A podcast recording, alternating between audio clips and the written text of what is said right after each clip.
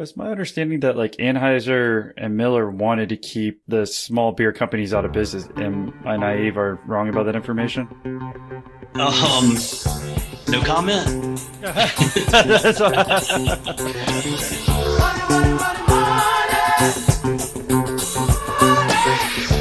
you know, the plan needs to be born out of reality, and you have to stick with that plan. You have to pivot off of it.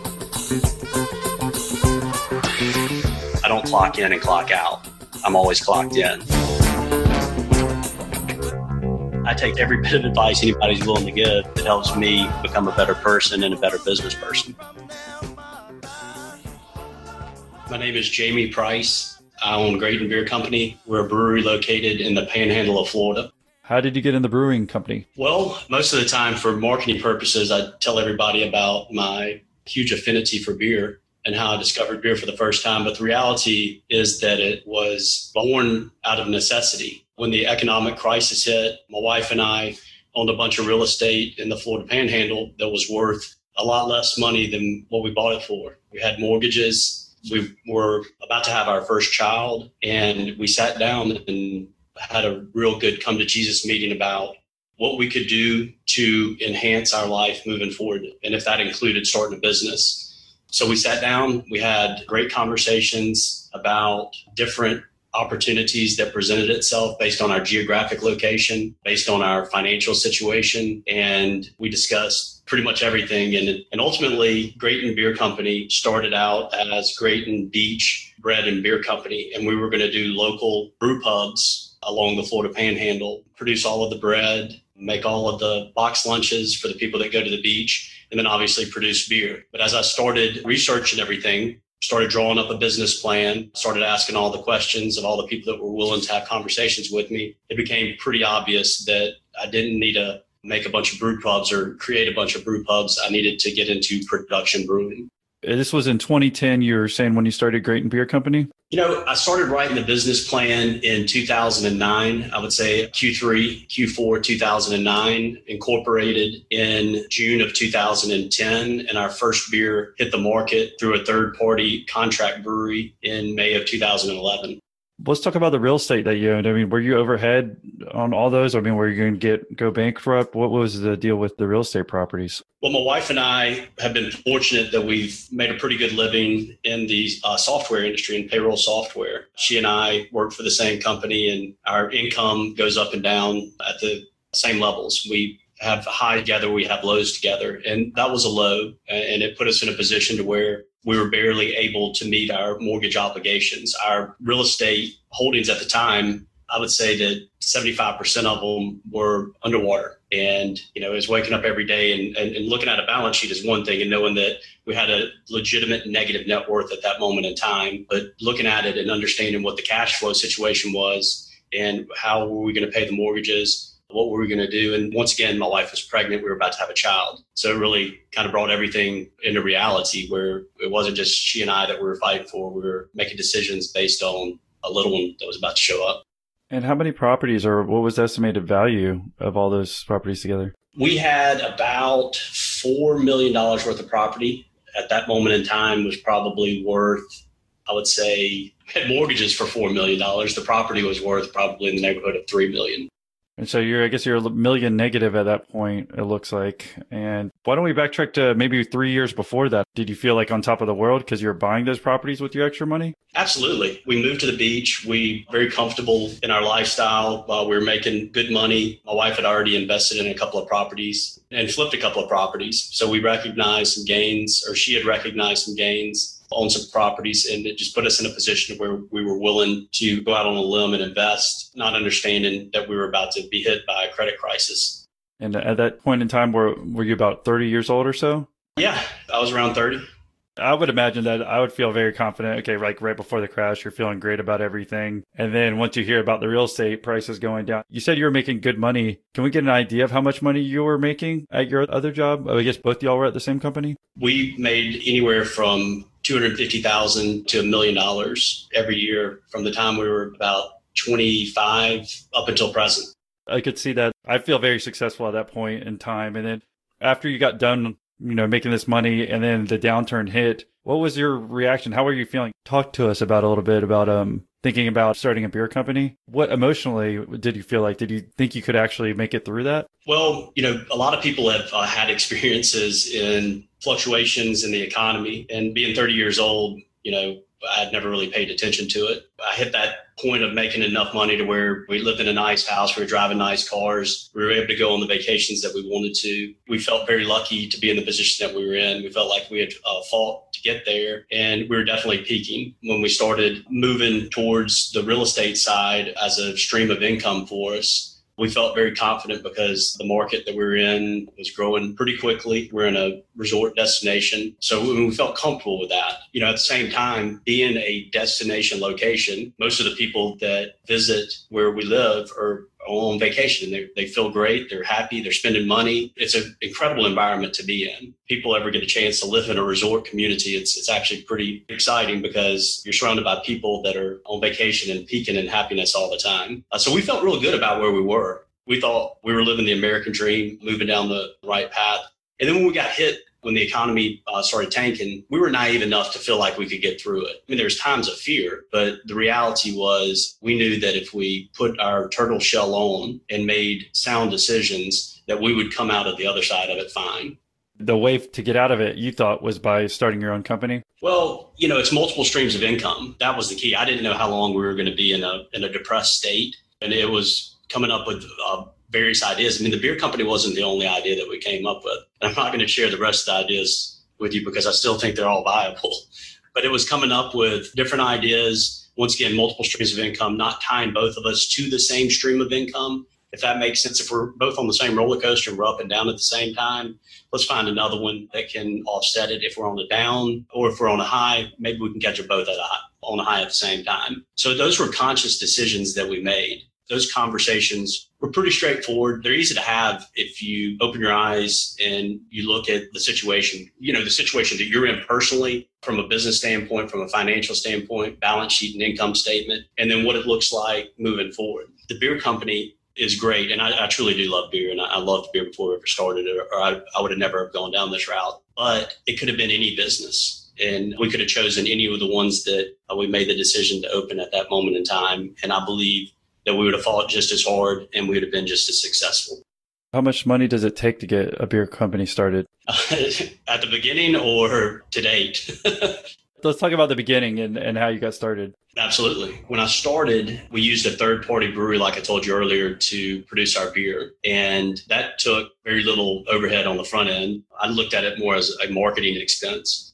I wouldn't make any capital expenditures on equipment. I was investing in a third party to make our beer. I had to get design a logo and packaging. I had to work with the brewery on the two recipes that I wanted and how their equipment could handle them. I would never suggest that anybody go down that route. But we really started in earnest in 2014. So we brewed our, our own beer for the first time on January 1, 2014. That investment was around two and a half million dollars. So we had to buy all of the equipment to brew the beer, all of the equipment to package the beer in bottles and kegs. We had to do a lot of retrofitting in the building. That was the the big leap. And we used the contract. This is a great lesson for everybody is we dipped our toe in the water to understand the industry, to understand what it looked like if we actually made the big investment and started producing ourselves. And we spent that the first couple of years really honing our skills, our understanding of the industry. And once again, not only for the justification, but to make sure that we were making the right decisions when we did start our own brewery.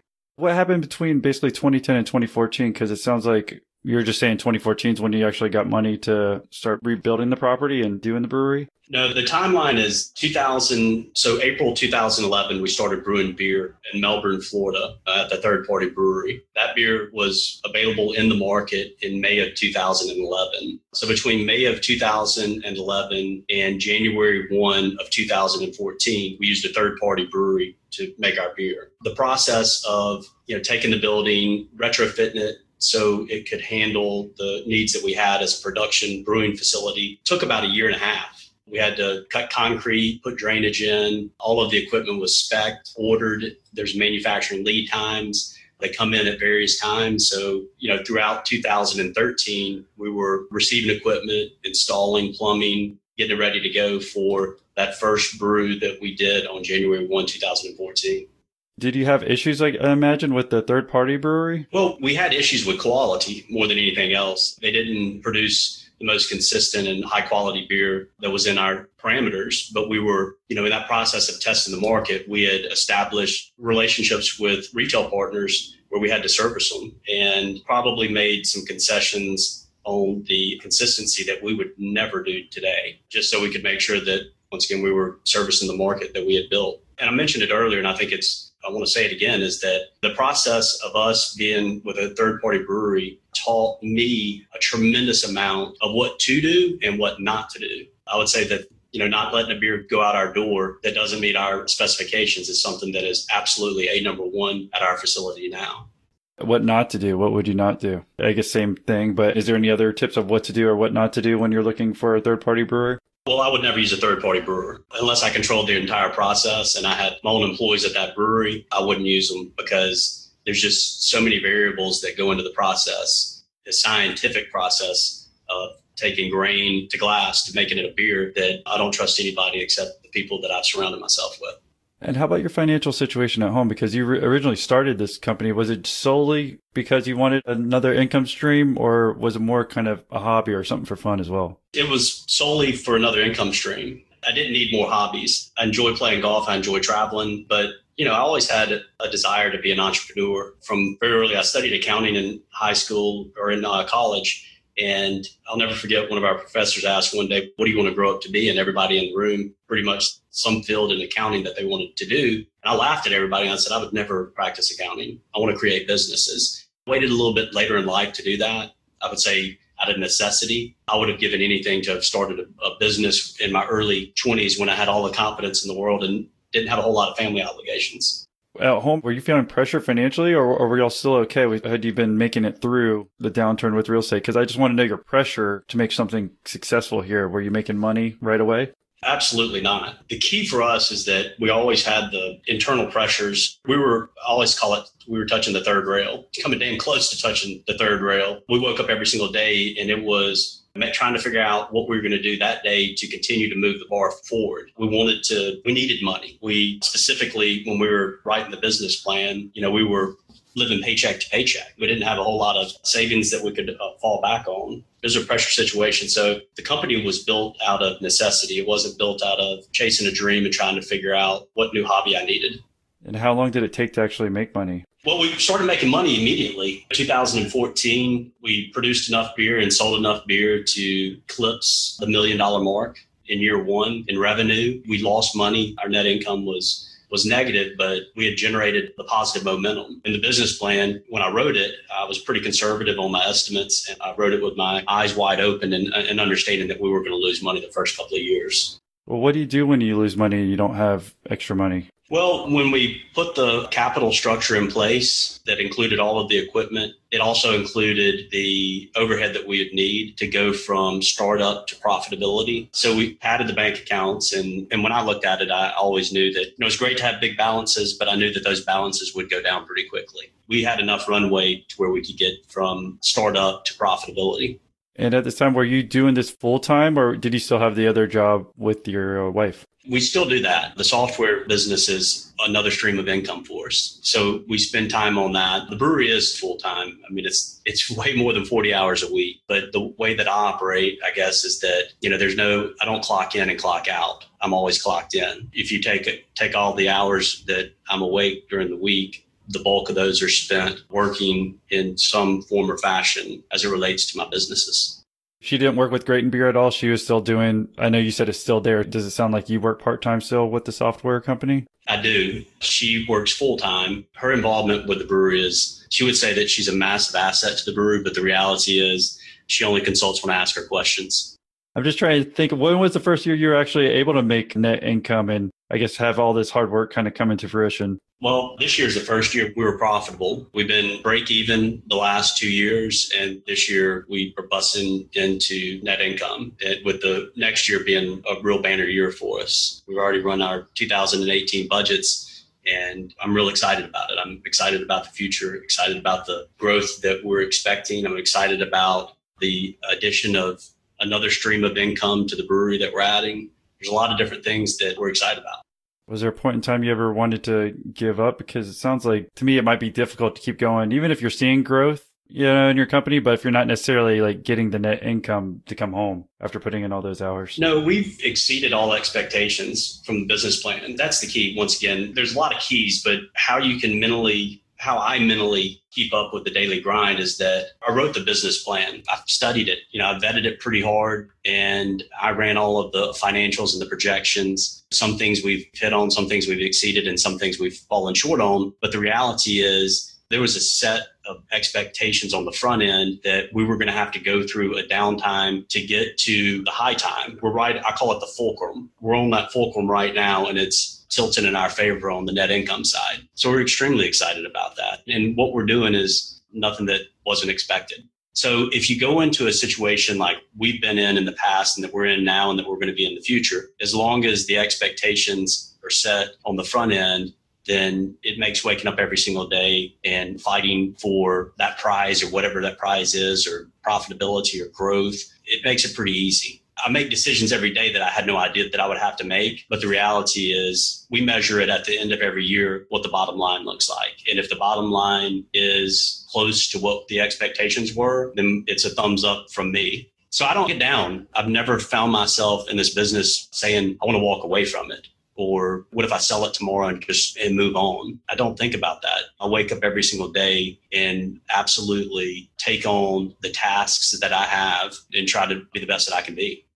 Can you look back and tell us about some of the failures or hurdles you've had to overcome and what you might have done differently now when starting the brewery? One of the failures was 2014. We hit our number, but that was the first year I'd ever managed people. Having never never done that, I, I didn't really understand the human interaction with people that were employed by me. I had to fire a person for the first time. I let emotion step in the way. I was very vocal with emotion tied to it, and always tell everybody that if I could take 2000 14 and ball it up and sell it to people, I think a lot of people would buy it because the amount of personal growth in that year was pretty exponential. And the bulk of it wasn't positive, it was negative. It was failures. It was failures of human interaction. It was not necessarily making the right decisions from a financial standpoint, from a production standpoint, not making the right decisions on how to spend my time within the brewery, with balancing that with family. It was all fail. And I woke up in January 2015. I looked myself in the mirror and said, what did you do wrong? You know, is that being able to define your, your own person that allows you to be the best person that you can be. And I had to have a come to Jesus conversation with myself. I didn't need people around me telling me that I was an asshole. I knew I was an asshole.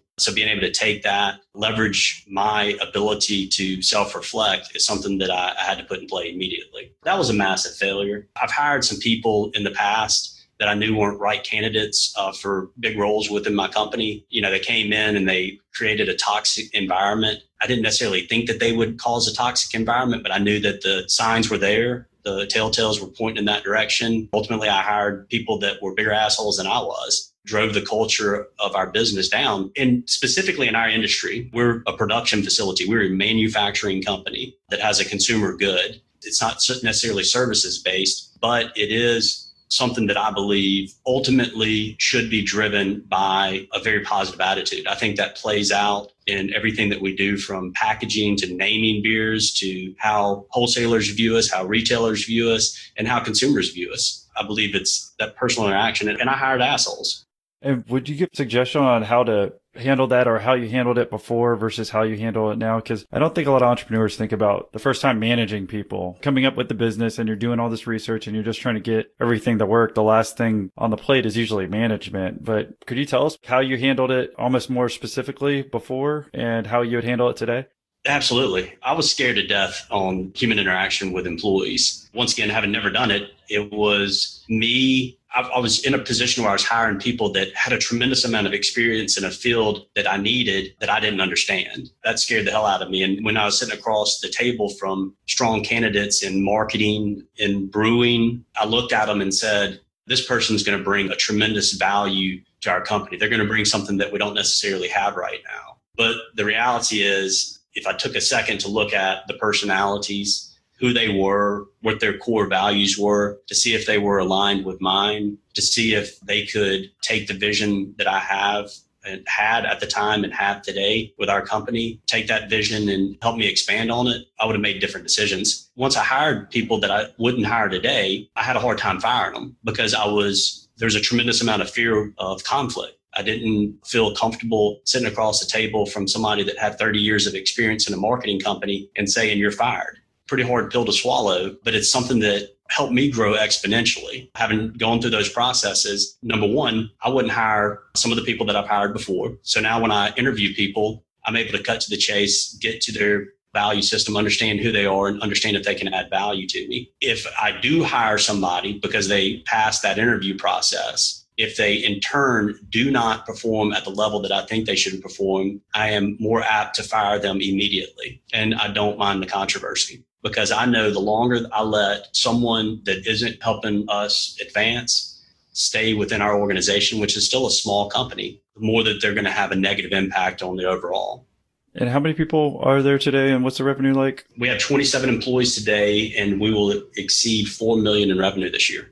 I just want to get a feel of the environment as you're growing because you had mentioned something about toxic environment. You talked about a come to Jesus moment. Was there a point in time you just realized you were having that environment and what did you do to fix it? Well, it's actually happened twice. We got through 2014 and at the end of 2014, I realized that our culture wasn't going down the path that I wanted it to go down. That included me, but we ended up hiring people from the outside to come in and take over different elements of our business. And we had to let go two or three people that weren't aligned with where we were going moving forward. Uh, so that was the first time that we went through that process. The second time we went through it was you know, more recently, we evaluated everybody internally and figured out exactly what we needed. And I ended up letting a couple of people go. We're in the process of hiring a lot of people right now. So we let three go. And today, as we speak, we have eight positions open within our company. And by the end of 2017, we'll eclipse 40 employees.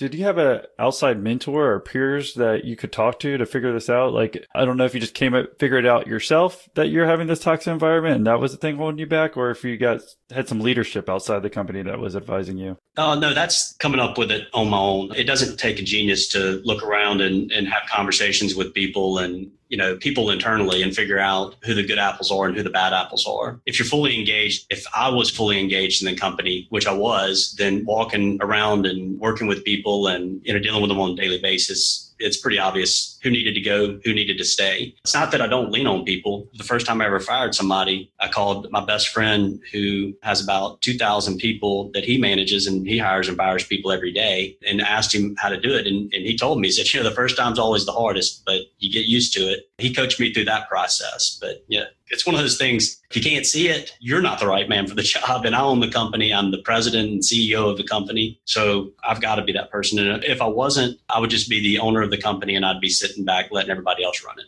And looking at it now, when you hired those people, if you're looking back, do you think it happened right away or it just happened over time where maybe they became toxic? Obviously, hopefully, when you're hiring, it's not that way, but I don't know if some people start influencing other people to not work as hard or if, there, if there's other things that we're talking about here with the environment and how to fix it. Well, ultimately, you hire somebody. I've always felt like I'm completely honest with and transparent with people. When I interview people, they're interviewing me as well. They need to understand what they're getting into. So on the front end, typically when you hire someone, they come in and they they tend to fall in line. They're learning, they're learning the culture, they're learning the processes, they're learning everything that our company is doing, which is completely different than, you know, what our fellow brewers are doing and other breweries are doing. So when we brought them in, we were able to, they all fell in line with the culture, with the processes. They helped enhance it. Even some of these toxic people brought a tremendous amount of knowledge and practices that we have implemented and we still use today. But when their true colors start to shine through, it starts to be pretty obvious pretty quick there's the negative talk amongst their peers and you can see it start to snowball. And there's really i'll never forget i had a guy that was our director of production and i sat him down and i explained to him my situation in 2014 and how i realized that i was acting like an asshole and the self-evaluation. And i sat him down and i said you know i did it. I felt like if i could do it anybody could do it.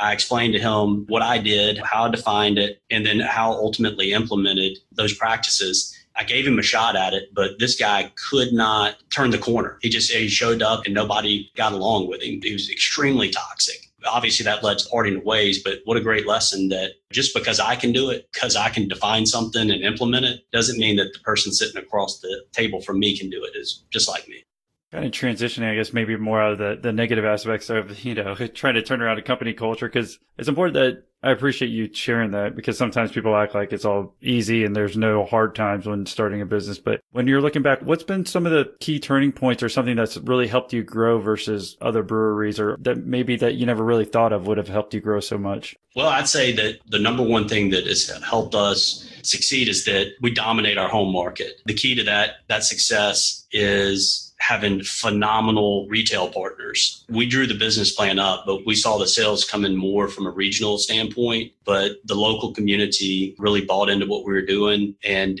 I didn't predict that. I spend all my time going into accounts and shaking people's hands and thanking them on a pretty regular basis because without them, we wouldn't have been as successful as we are. Because when I drew the plan up and I had the Southeast United States as a footprint to sell beer, and I expected there to be a pretty good even distribution among the big cities and in the mid-sized cities. And ultimately, we didn't have the amount of success in that region, but we took our home market, which I thought would be fairly good, and all of a sudden blew it up. The net is that we sell the exact same amount of beer that we thought about doing. That's awesome, but it also affords us a, a tremendous challenge where we're currently enhancing our distribution network, our go to market strategy in our entire territory, which is the Southeast United States.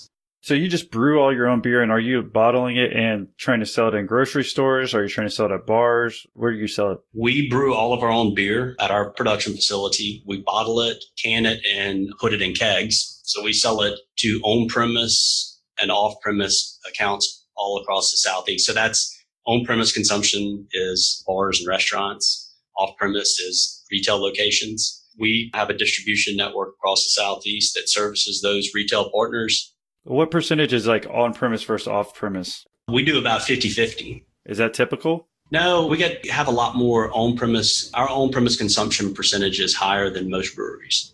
I guess you had no background in this. What's been the the biggest challenges of trying to get in these, I guess, grocery stores or on premise facilities? Well, I would say that I don't think that we have abutted a whole lot of challenges on that because we have sold 100% of our production capacity up until this year we accidentally going out and dominating markets and retail partners.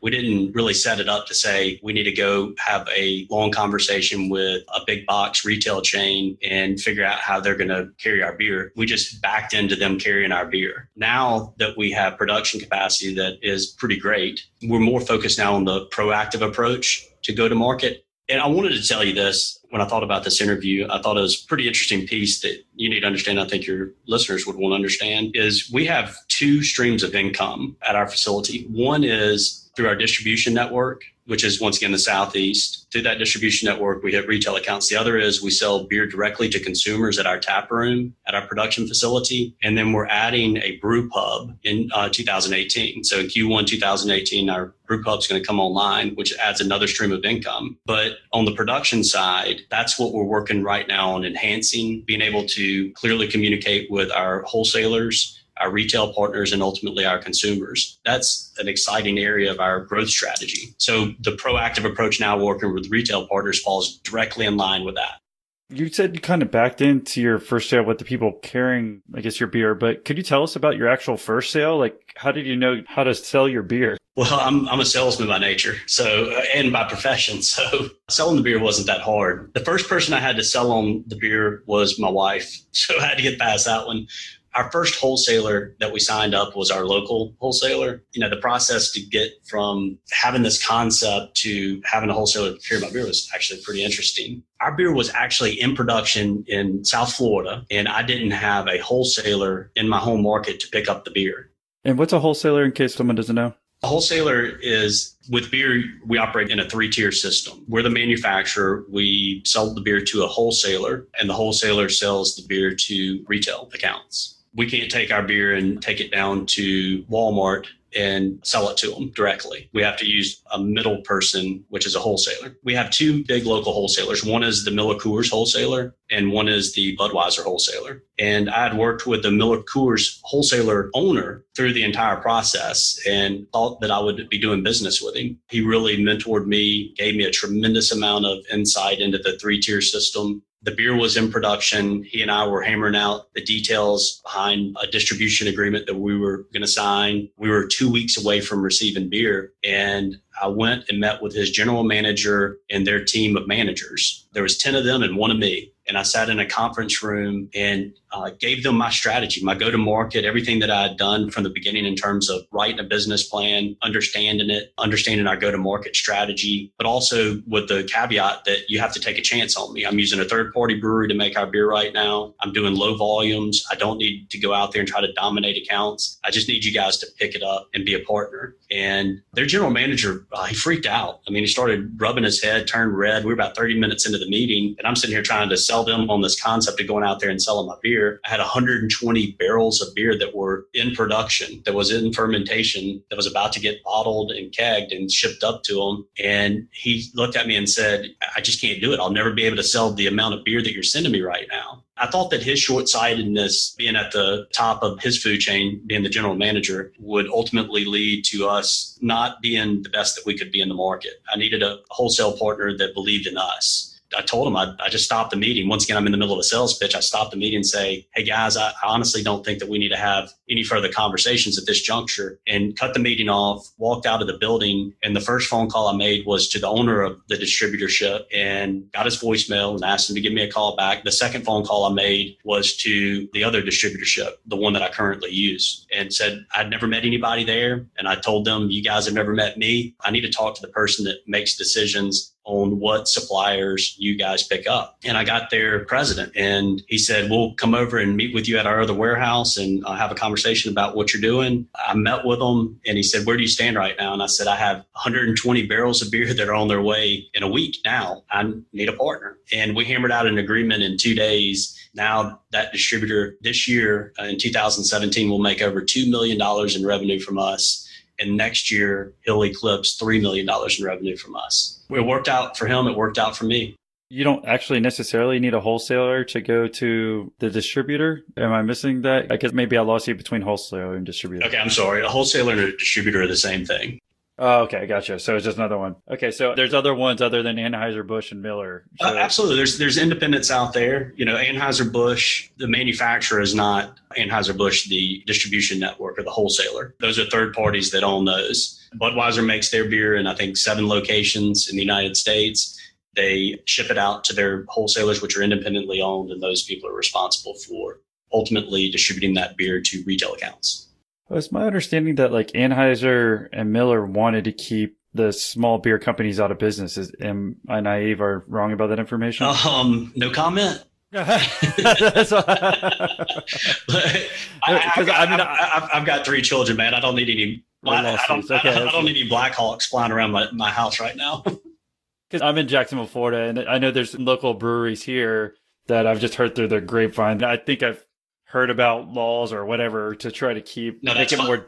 That's funny. That's pretty funny, man. I'm sorry to interrupt you, but yeah, no, we there's a lot of common ground, but there's a lot of disagreements on the state and federal level. We spend a lot of time being based in Florida. We spend a lot of time in Tallahassee lobbying for things that are in our favor. And then in DC, we have national organization that lobbies for us up there. Anheuser-Busch, Miller Coors or InBev and Miller and Molson and everybody else. There's consolidation and selling all the time. Ultimately, the producers of beer, the wholesalers of beer, and then the small producers of beer like ourselves, we always have different ideas of what we think should happen. And I'm trying to think. So, what's the percentage of small brewery to maybe Anheuser or the Miller as far as beer consumption? I think the national average is 13% today. In the Southeast, it's 3%. That's the reason that I love our playing field because we have a tremendous amount of growth potential between that 3 and 13%. So nationally, you're saying most small breweries is 13%, but Southeast is. Yeah, yeah. Small independents are 13%. They call them domestics, but domestics and imports make up the 87%. What are the kind of laws you kind of hit on it, it sound like, but the things that y'all are discussing when we're talking about these laws coming due when you said the federal and state level? I guess they're just trying to keep y'all from having your own distribution, which how are they able to do that? Well, the three tier system has been in place since prohibition. And what happens in the three tier system is it's the separation of the manufacturer, the wholesaler, distributor, and the retail account you can't play within multiple tiers. So as a someone that Budweiser, as an example, cannot go out and open up retail locations, and Budweiser can't go out and do their own distribution. But the reality is, some states have changed those laws to where they can actually do that now. So we're governed by two sets of, of laws or statutes. One is franchise. That is, if you sign up as a manufacturer of beer with a wholesaler, then you're governed by your state's franchise laws. And the other one is is distribution. And right now it's the three tier system in the state of Florida specifically to where we have to sell our beer to a distributor and ultimately they can, they're the ones that sell it to retail accounts. Now, the one loophole that we do have is that we have the ability to sell beer through our tap room. And then we're also building a brew pub. So we'll have the ability to sell it through there. How much is a distributor marking it up to the retailer? Well, the historical number is 30, 30, 30. So we mark it up 30 wholesaler marks it up 30, retail account marks it up 30. But now those numbers fluctuate pretty big time. And each distributor uh, has a different method and percentage. It varies by supplier. So mine's completely different than some other brewery that is carried by the exact same wholesaler. So basically, we'd just be saying rough math. Maybe you'd be knocking off 30% of what it actually costs on giving it to the consumer with your own. No, no, no, not at all. Not at all. So the math on that's pretty easy. So I'm knocking off the 30% on the wholesaler, but then the markup that retail does too. Okay, so 60. Yeah, so it's, it's it's actually a little bit more than that, believe it or not. If you're going out and buying a $7 pint, that's a pretty massive markup. If you're buying a six pack for $8.99 or $9, $9.99, it's not nearly as high of a markup. Okay, so yeah, I guess when you have your local pub, I was thinking you would mark it up thirty percent just for your profit, but really you're just trying to you're knocking those down and really saving them, like we said, a little bit more than sixty percent. It sounds like in general by being able to sell at your own pub. Well, yeah, absolutely, but but ultimately at the brew pub, we'll price everything in accordance with our local area because we're not trying to undercut our retail partners. We want to be okay. right line with them. And why was this three tier system put in place after prohibition? Um, I, I, didn't know if you knew why, because it, it, just sounds interesting that uh, they keep forcing you to try to keep it this way. We can Wikipedia if you don't know. I, I just I was curious. you know, I know I don't necessarily agree with it. Ultimately, this is a little known fact: the alcohol in the United States is governed by the Treasury Department. We're not FDA. It's all about the money. And ultimately, if you chase the money down, that is the origins of the three tier system. Now, the argument that our opponents on the state level or federal level, their argument is completely different. It's more of a moral three tier system as opposed to a financial three tier system. All right. Well, for those of us who didn't know much about brewing, which is me included. That's a lot of knowledge. I think that last 15 or 20 minutes. So I appreciate you walking us through slowly on it. But looking back basically on your entrepreneur's journey, is, is there any last thing that you'd want to leave the listeners with as far as if you were starting your own brewery or own company? Um, kind of, I guess just in general, the most important things looking back. Absolutely. I mean, it's a number one is you know, have a great plan, but be ready and willing to pivot off of that plan, being able to recognize where you are at that moment in time and make sound decisions for your future. I think that's paramount. I mean, you know what they say about best laid plans. You know, the other thing is just to make sure that the capital is in place. A lot of companies start thinking that they're going to jump into it. They're going to be profitable in year one. They're going to be rolling. You know, I got getting the Bentley in year three, flying private in year four. But the reality is that, you know, the plan needs to be born out of reality and you have to stick with that plan. You have to pivot off of it, but you have to make sure that the money's there to get you from startup to profitability. Well, thank you again for coming on. Is there any question that I should have asked that I didn't now looking back as well? You know, one of the challenges for me, especially in what we do, we live on an island. You know, once again, I, I, mentioned earlier that we were in a resort community. So we don't have brewers and lab technicians that are growing on trees around us. And, you know, that's one of the things that surprised me the most about what I did is that, you know, having written a business plan and then ultimately ex- executing on that business plan is I never really took into account the number of employees that I would need that were specialty employees that didn't exist in our region. So I hire people from New York and California, Colorado, North Carolina all the time. And having to identify those people and move them to our community is a bigger challenge than I ever dreamed it would be. How do you think you're going to be able to figure that out?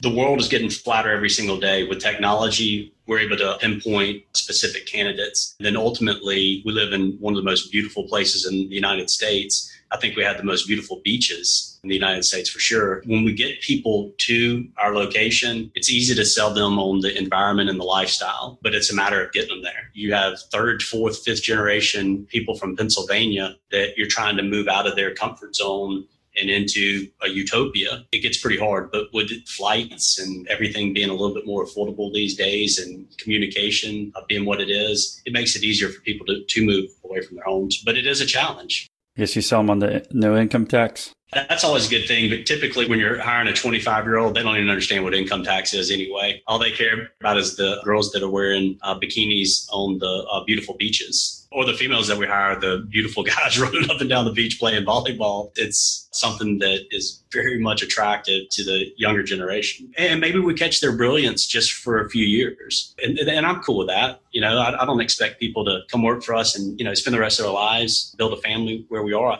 I hope they do. I hope they're excited to do that. But if I can leverage their knowledge and what they bring to the table in a short window, I'm that much better for it. I mean, we've got guys that have worked for us that are head brewers now for two of the biggest breweries in the Southeast. And with that in the United States, that's pretty cool. I mean, they, they walk through our facility and end up working for other places. You know, it starts to, makes me proud. At least we leveraged them for the time we had them. No, it makes sense. And you're obviously a salesman. You need to know how to sell those guys on how to get down here. I guess I was going to say, if someone was looking for a job or wanted to say thank you, what's the best way for them to reach you? Well, the easiest way is info at graytonbeer.com. And that's G R A Y T O N B-E-E-R.com. That's our uh, catch-all, and everything that comes in there that is directed towards me uh, gets sent over. So yeah, I'd love to hear from people if they're looking for jobs, if they have uh, family members, hell, if they have any advice. You know, that's that's one thing is I'll take I take every every bit of advice anybody's willing to give that helps me become a better person and a better business person.